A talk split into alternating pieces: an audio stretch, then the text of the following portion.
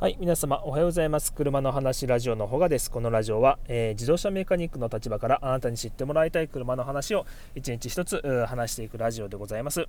はい、皆様おはようございます。えー、本日は9月4日、えー、土曜日となっております。9月も始まって、え4日目。えっと、まあ、残暑厳しいところが多いんじゃないでしょうか。え僕の住んでる宮崎はまだまだ、え車の中は日中めちゃくちゃ暑いです。はい、えー、で今日の話は、えーと、エンジンの、えー、冷却水っていつ交換すればいいのかっていった、えー、話を今日はしていきます、うん、エンジンの冷却水の話でございます。で普段これね気にするパターン少ないです。ぶっちゃけ少ないです。あのエンジンオイルとかはそれこそまあ5000キロに1回とか、まあ、早い人だと3000キロに1回とかいう感じで、まあ、ガソリンスタンドとかも、えー、割と行ってくるし交換もしやすいものなので、えー、結構話のね車のメンテナンスの話の時には結構上がってくると思うんですけどあのー、エンジンの冷却水っていうのはそれに反してあまりこの話題に上がらない、え、ものですね。うん、で実際にこの冷却水を多分自分の意思でそろそろ交換した方がいいから交換すっかみたいな感じで作業される方少ないと思います。うん、っていうかいる？多分自分からね冷却水交換しなきゃみたいな感じで考える人ってほぼほぼいないんじゃないかと思うんですけど。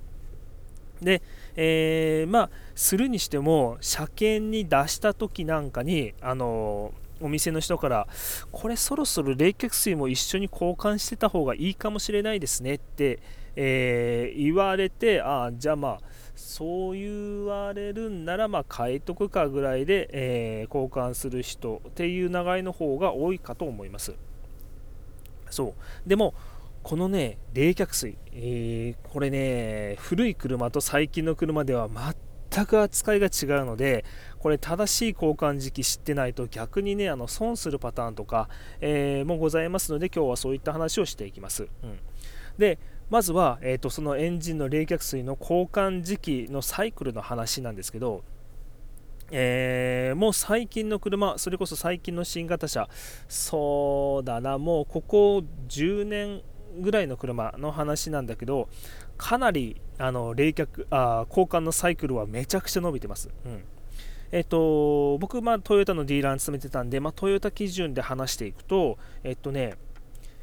新車は、えー、5年、いや7年か、7年、または16万キロ、どちらか早い方です。7年ですよ、7年。えっと、車検3回分か、えー、新車から、えー、1、2、3、で、2回目、1、5、3回目67、うん、で67そう3回目の車検もしくは、えー、16万キロ走るかどちらか速い方で交換です。これ16万キロは長いでしょ？長い。長いんですよ16万キロ。僕もね初めてこれを習った習った時はえ16万キロも買えなくていいの？と思ったけどもう実際買えなくて大丈夫です、うん。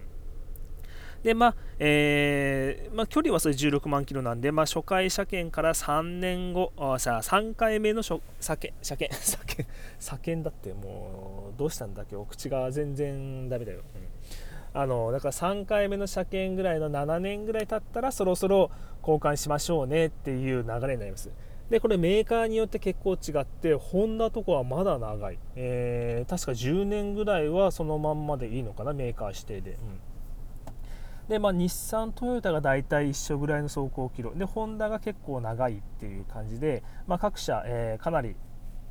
この交換のサイクルっていうのは長くなっています。でこれを知っておかないと,、えー、っとね、例えば、まあ、よくある話なんだけどディーラーに車検出すと、まあ、余計なものまで変えられるからちょっとま民間業者さんに車検に出す時っていうパターンあるんですよね。でその時にあの民間業者さんで例えば、まあ、この全部の民間業者さんがそういうわけじゃないんだけど、えー、まあ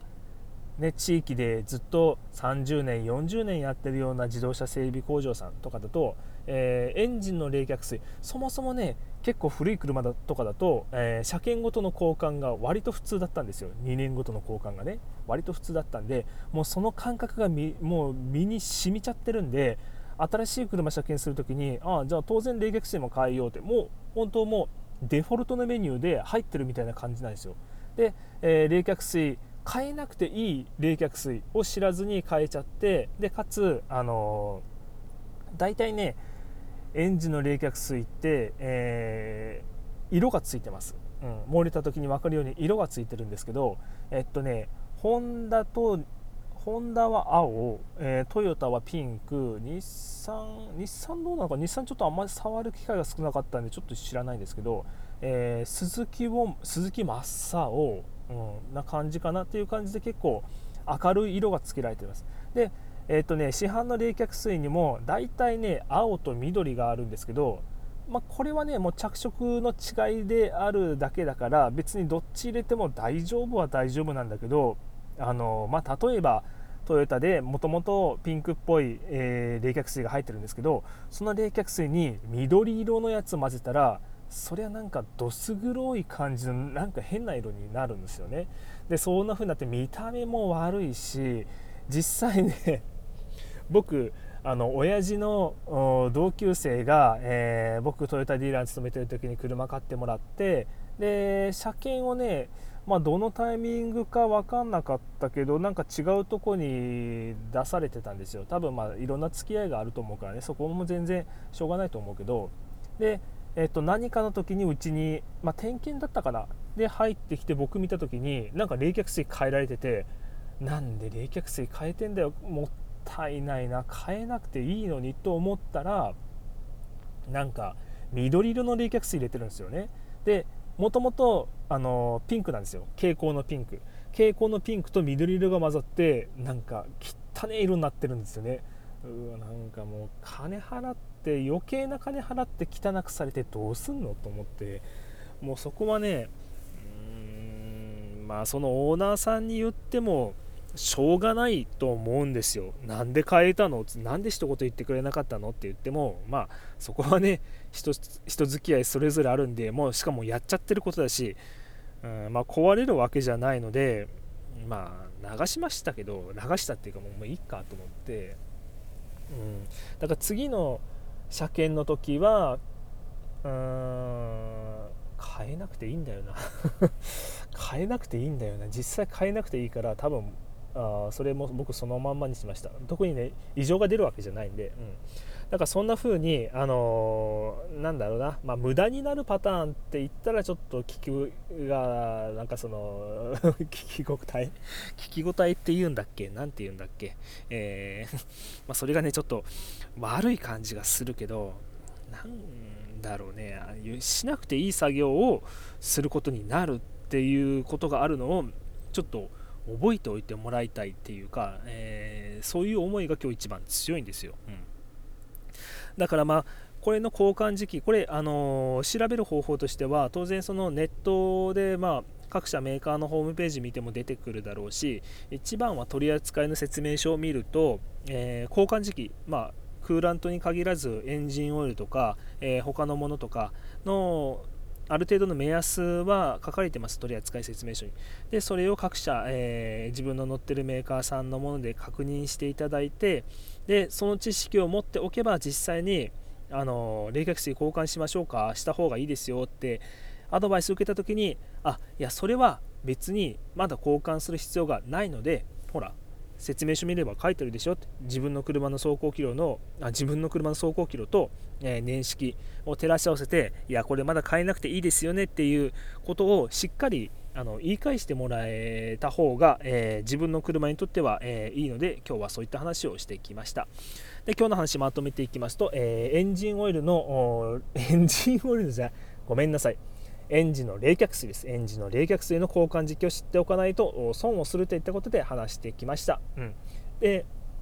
もう最近の最近生産されているような新型車、えー、ここ5、6年ぐらいの車であれば、えー、クーラントの寿命は非常に長くなっております。もう走行キロにしても10万キロ以上、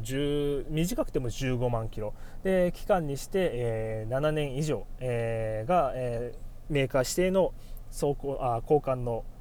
サイクルとなっておりますのでそこのところをちょっと覚えておいてもらうと、えー、まあ、例えば2回目車検とかをどこか民間業者さんに出した時にエンジンあ冷却水エンジンの冷却水を交換します交換しましょうって言われた時にあいやそれはまだ交換してなくて大丈夫ですってことをしっかり言ってもらいたいので、えー、ちょっとこういった話を取り上げてみました。それじゃあ、えー、なんかなんかなんだろう今日うーん